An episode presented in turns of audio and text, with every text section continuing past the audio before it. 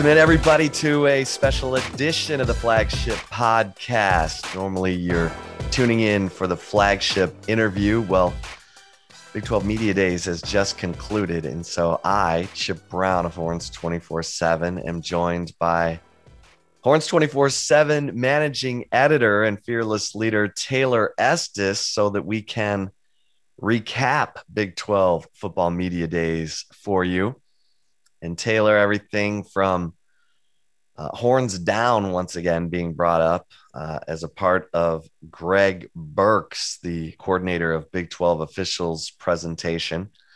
Uh, they're going to be cracking down even more on taunting, horns down if done to another player or done from an opposing player to a Texas player. Uh, will likely be flagged, Greg Burks said.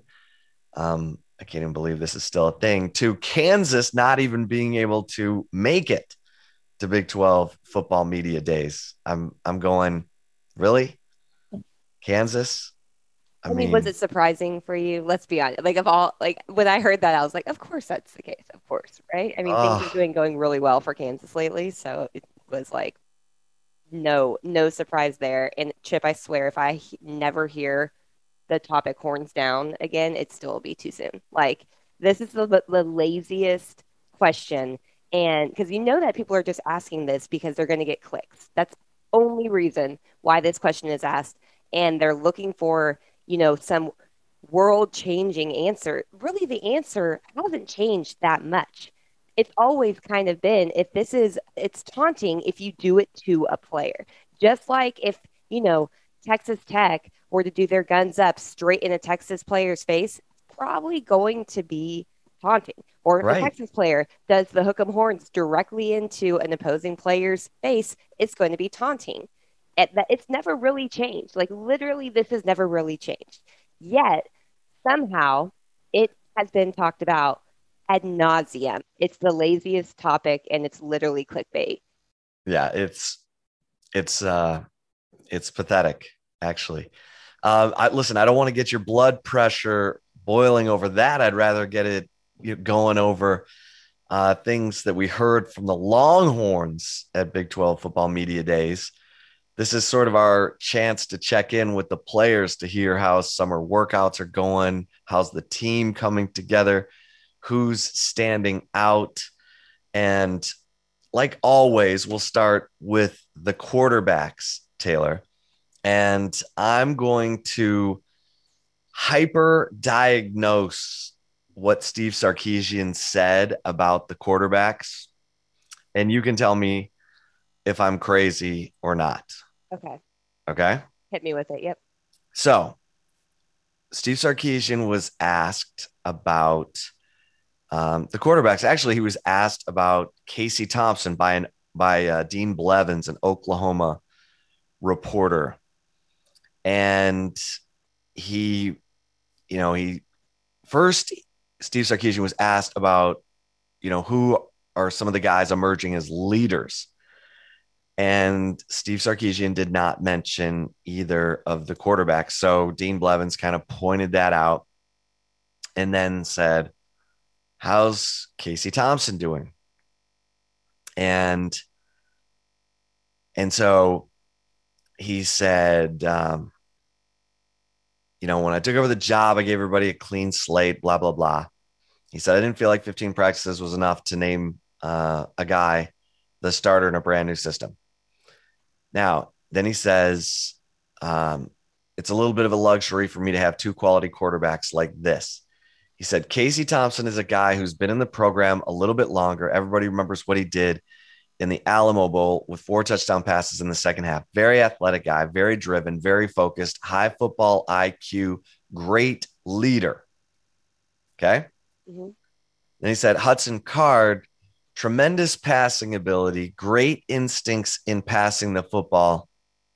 So we're in a great position. Casey Thompson, very athletic guy, very driven, very focused, high football IQ, great leader.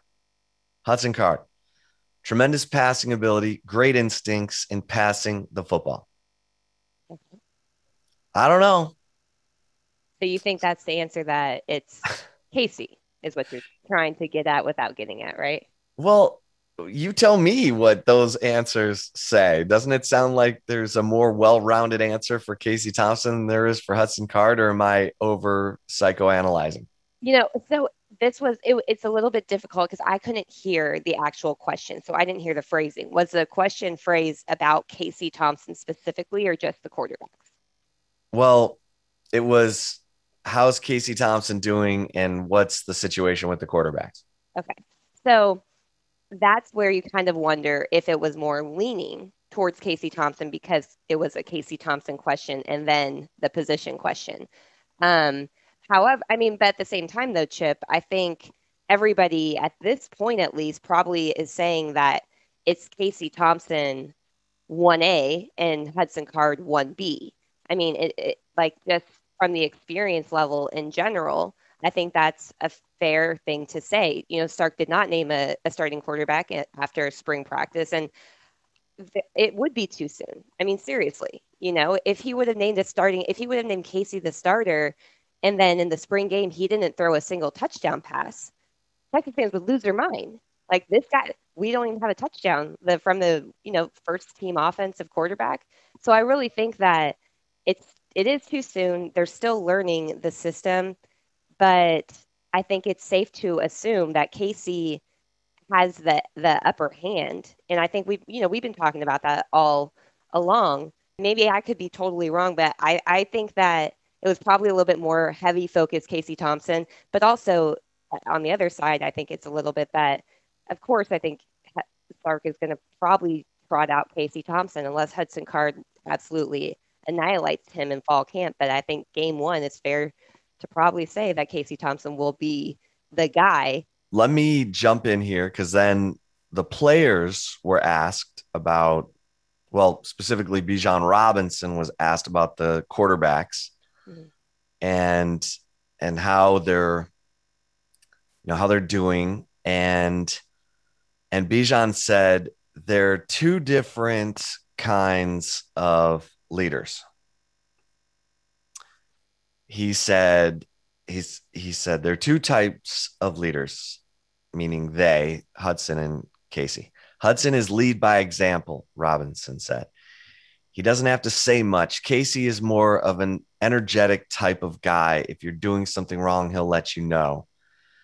And and so that's just interesting that Hudson doesn't say much and he's a lead by example guy. We've heard that before. And Hudson has said he's working on, you know, being more vocal, but it doesn't sound like it's, um, you know, that it's changed dramatically from what where we were in the spring.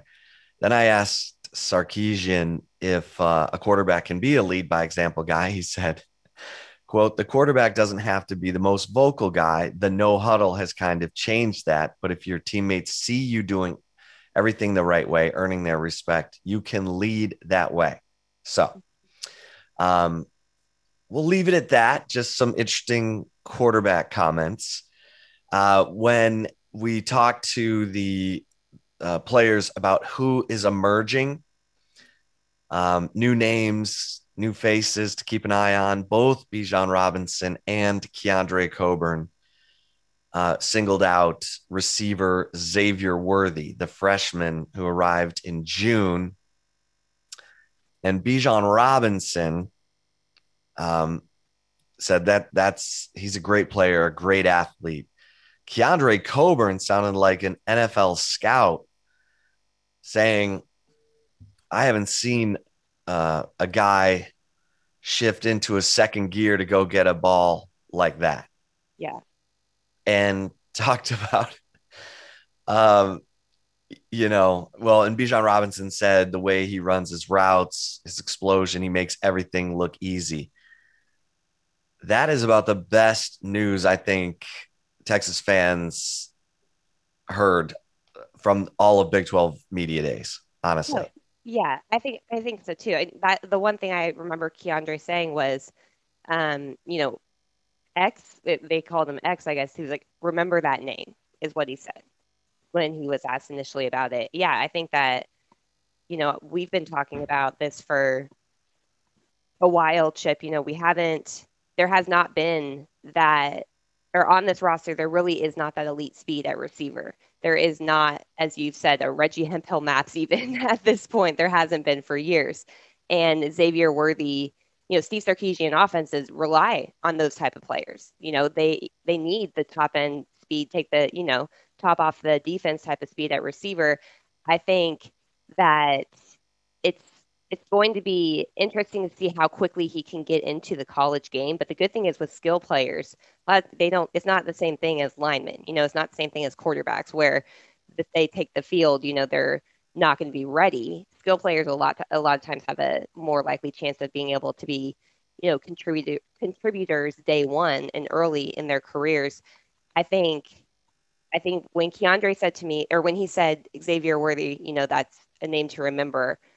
I thought that was really huge personally. And and and like the thing is too, Chip, the defense or the defensive players, even though you know they're not in the meeting rooms with the offense, but they see those guys probably better than Bijan would see Xavier Worthy more so, you know? Right. Right. And so I think that uh, yeah, I mean, the good news is this guy could be a dude. And I think that, you know, it's shaping up to be that way. And that's something Texas absolutely needs at the position. Yeah, no question about it. I thought that was uh, was a significant development. Obviously, there was a lot of, um, there is a lot of excitement. There was a lot of uh, reporters around Bijan Robinson um, because of his uh, breaking of the the 50 plus year record for yards per carry in a season at Texas, 8.2 yards per carry, and he, you know, I asked him about the workload. Are you expecting an increase in your workload? Because he obviously only carried it 86 times last season. And Steve Sarkisian, who's had a thousand yard rusher in every one of his full seasons as a head coach, and all those backs had at least 200 carries in a season. Bijan Robinson said, Yeah, we've talked about it a lot. He said, I'm trying to make sure my endurance is up so I'm productive on anything that comes my way. I just have to be ready physically and mentally for whatever comes. And remember, Robinson is also a fantastic receiver. So, I mean, I could see him getting, you know, between 175 and 200 carries, maybe more, and and 30 receptions. I mean, everything's going to be based. And Sarkisian even said that. He said the focal point of the offense will be Bijan Robinson because everything we do starts with being a physical running team we want to have play action in in the passing game and we want to have RPO in the passing game and those things are only effective if you can run the football. So Bijan Robinson uh, is ready for a big jump in his workload, maybe triple, not quite triple, but you know, close. Yeah. I mean, the thing that's going to be is making sure that he can hold up to that. You know, um, if he stays healthy all year, I, I think Bijan Robinson will be in New York 100% if he stays healthy and he, if he gets the type of workload that is expected of Sarkisian. Because you're right, he has had a 1,000 yard receiver, or excuse me, 1,000 yard rusher every single time he's been a head coach. That is, and Bijan was close last year with only what 86 carries. Yep. He was only 300 yards away, and he only played nine games last year.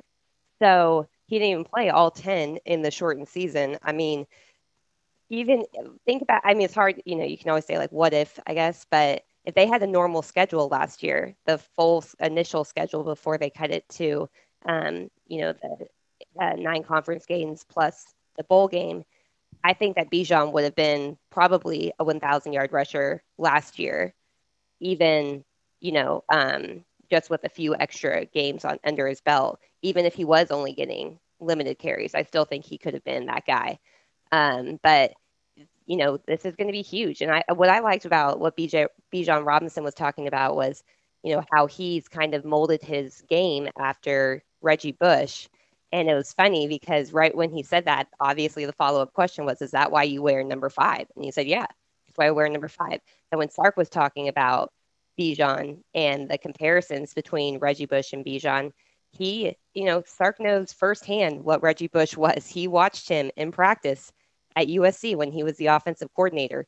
And he said that, you know, the one cut that basically Reggie Bush made famous, Bijan has that too. And that's, um, I mean, Texas is so fortunate to have this talented back. I, oh, let me ask you this. If he gets, if you say he gets two and a half times the, the workload that he did last year, do you think he's a 2,000 yard rusher? I mean, it's possible. I think he's that good. Mm-hmm. I think he's that good. I think, um, yeah. I mean, if he if he gets 225 carries, he could be, um, he could put up some really special numbers. And here's the thing: we have his grandfather, Cleo, a former Pac 10 and Pac 12 official for telling Bijan Robinson to study film of Reggie Bush. And Bijan grew up thinking he was going to stay in the Pac 12 in large part because his grandfather was an official. Yeah. First 26 years on the field and then as an instant replay official. And it was Cleo Robinson who was telling Bijan, you need to look at this guy, Reggie Bush.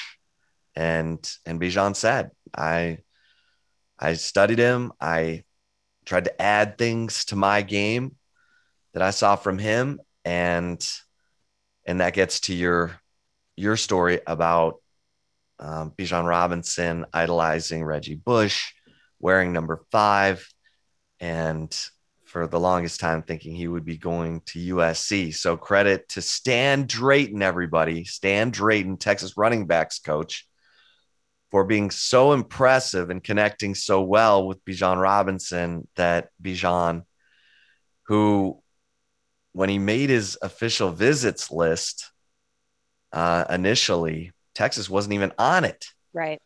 It was USC, it was Alabama, blah, blah, blah. And then Stan Drayton. Yeah. Great yeah. job. Great job That's getting in there.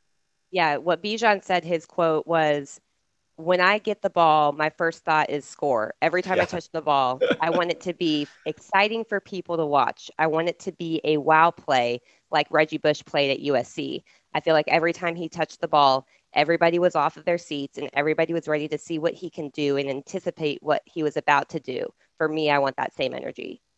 That's well, what it's happening. Yeah.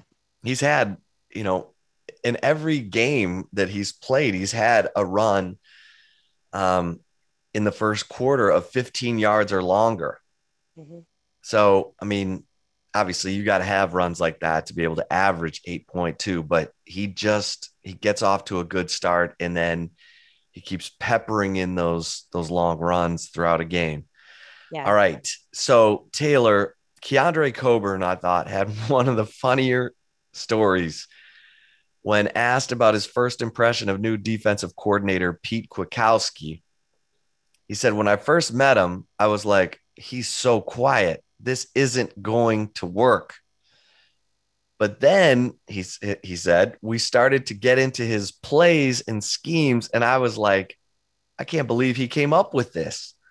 He's not just about one front, he's about multiple fronts and knows how to use players in different fronts to feature what those players do best. He gets you excited about what he's going to come up with next. You have to lean in to hear him, but we know whatever he says is going to help us. So you just got to listen real hard. Yeah. I mean, I I love this because Pete Kwiatkowski, who I've written about, his colleagues call him the silent assassin because he doesn't say a lot, but he's he's a live wire on the board when it comes to drawing up plays, schemes, looking at opponents, finding their weaknesses, finding ways to exploit those weaknesses, and that's why um, we talked about this last week in the in the insider from um, you know a, more than a, well a week ago uh, I talked to a coach who said, you know, people talk about Gary Patterson's defenses in the Big 12. I think they're going to be talking about Pete Kwiatkowski's defenses too. We'll see, but uh, interesting stuff from Keondre Coburn, who who likes to talk, and certainly said that Bo Davis, the defensive line coach, likes to talk. In fact, he talks in such a way that uh, he couldn't share it with us because it's not PG thirteen. He said. that, that adds up. I mean, we've we've covered Bo Davis before, so that yeah. Uh, yeah, that that definitely adds up too. Um, I think it's funny because I, I feel like Pete Kwiatkowski to me is based off of Keondre Coburn's kind of description of him. He's all about football. That's like what you want in a defensive coordinator, and that's pretty much what pretty much every defensive coordinator is. I mean, even when you go back to looking at some former ones, I mean, you know, when Charlie Strong was the head coach at Texas, that guy never wanted to be the the PR person, the one that's talking to the media. He was not, he wanted to be talking ball, like, and he's a former defense coordinator. My father in law, defensive minded guy, he doesn't care about interviews. He doesn't care about any like type of recognition when he was coaching still. He's retired now. All he wanted to do was coach ball. And that seems like that's what Pete Kwiatkowski is.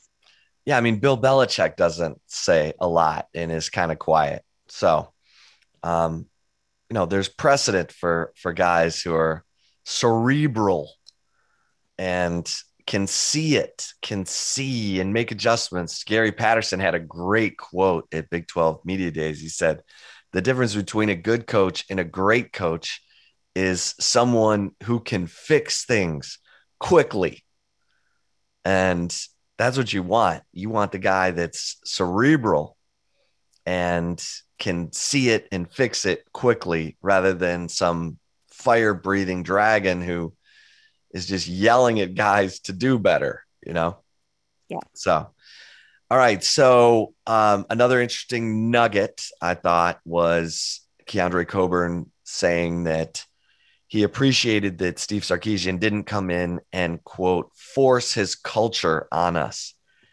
He he uh, Coburn said that he he gave us the platform of where he wanted us to be.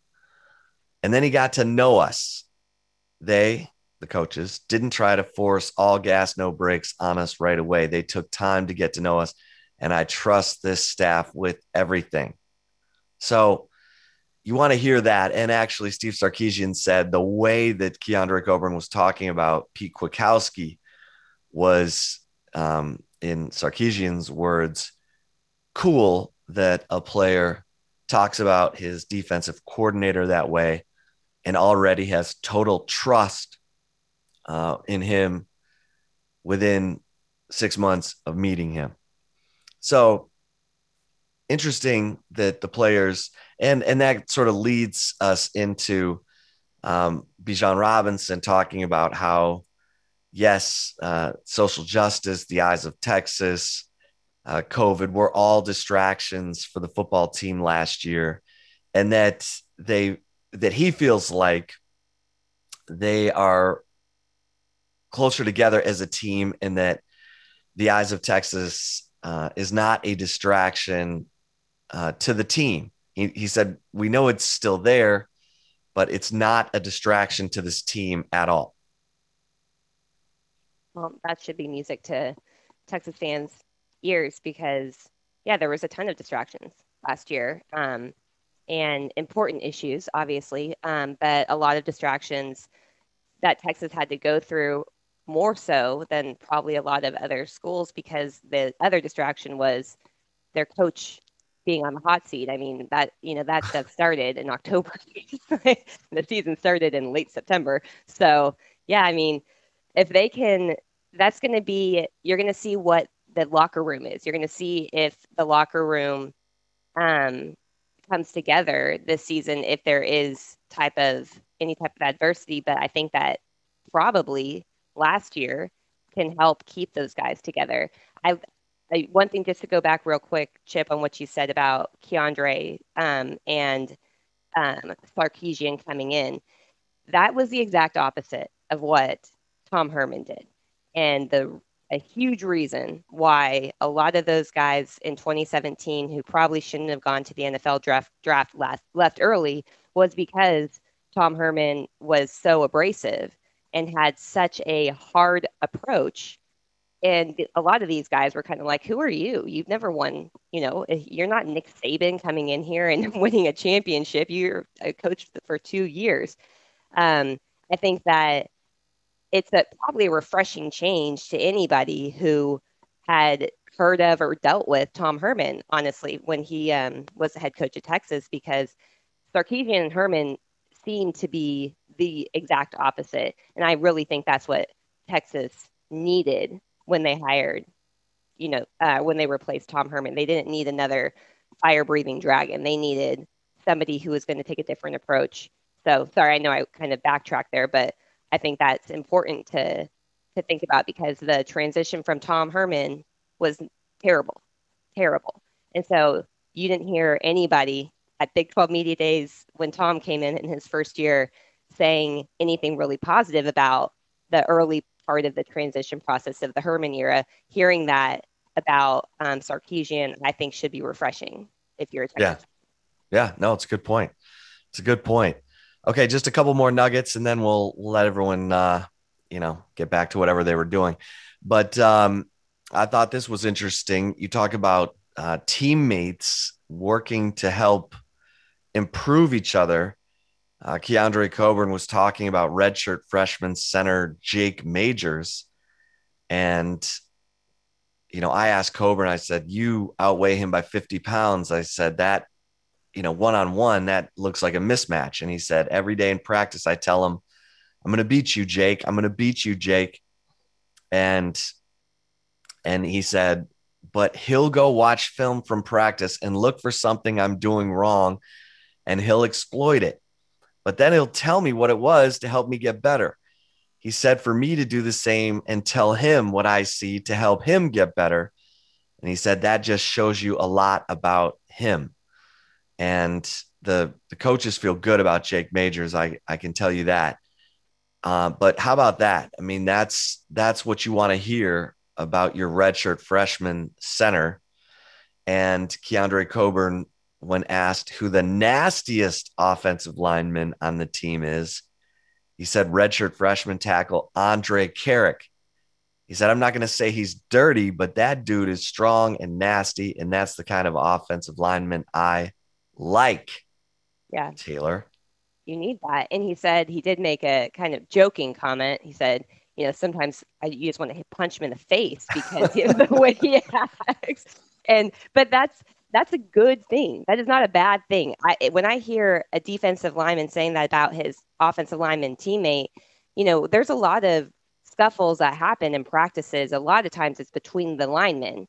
And it's because you want that fiery intensity. You don't want guys that are going to be pillowy soft that look the part, you know, like they uh, look like Tarzan but play like Jane, that whole thing, you know. I mean, this is you want guys that uh, look like Tarzan and play like Tarzan. And that's what it sounds like, you know, Andrej Karic is, Jake Majors too. You know, I think that those are good signs of of what could come because both of those guys are young. You know, both of them have a lot of um, playing time left at Texas, they really, I mean, Jake Majors has played more, obviously, but they haven't really had the chance really to get their feet wet at this point, Chip, in the college game. Um, especially in their first, you know, the last season was kind of a weird year for everybody. But I think that this is something Texas has lacked often at offensive line.